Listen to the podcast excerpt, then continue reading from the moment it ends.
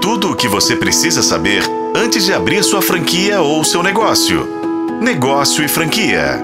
O mundo doce está mexendo. A antiga fábrica de chocolate Spam, que pediu falência em fevereiro, foi a leilão e quem comprou a área foi a Cacau Show por 71 milhões de reais. Em 2021, a indústria anunciou o seu plano de recuperação judicial, mas no início de 2023 pediu autofalência à justiça, pois as dívidas eram muito altas e tinha dificuldade de se manter em operação. Essa movimentação será importante para as duas companhias. Primeiro, porque a PAN tinha uma dívida de 182 milhões de impostos estaduais e de 15 milhões em tributos federais. Não há referência ao tamanho da dívida bancária. Diante desse cenário, a Justiça optou por decretar a falência da companhia e determinou que seus bens fossem a leilão. No leilão, quem adquiriu o imóvel localizado em São Caetano do Sul, que pagou pela área com todos os equipamentos um valor 33% acima do preço inicial sugerido pela Justiça para a realização do leilão. A área fica numa região nobre de São Caetano do Sul, com 10.432 metros quadrados. A PAN fez muito sucesso nas décadas de 1960 a 1980.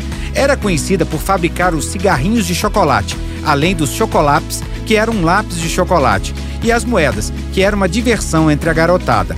A PAN, sigla para Produtos Alimentícios Nacionais SA, foi fundada em dezembro de 1935 pelos engenheiros Aldo Aliberti e Oswaldo Facheiro. Em 2005, após a morte de Oswaldo, a empresa passou a ser dirigida por suas filhas e genros. A indústria teve que retirar os famosos cigarrinhos de produção, pois diziam que incentivavam as crianças ao tabagismo. As caixinhas vermelhas traziam estampados um menino branco e um negro segurando um cigarrinho de chocolate. Esse foi o motivo que os produtos foram retirados do mercado.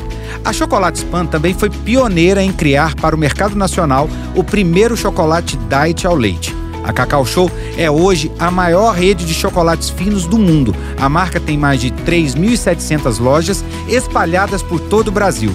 Com a cobertura da nova indústria, aumenta a sua capacidade de produção e de atendimento aos franqueados. Você pode escutar os podcasts aqui na FM O Tempo, mas se quiser ter notícias quentes e informações diferenciadas sobre o varejo, sobre franquias e sobre shoppings, me segue no Instagram, arroba Rodrigo M. Campelo. Eu sou Rodrigo Campelo e este foi o podcast da Negócio Franquia. Acompanhe pelos tocadores de podcast e na FM O Tempo.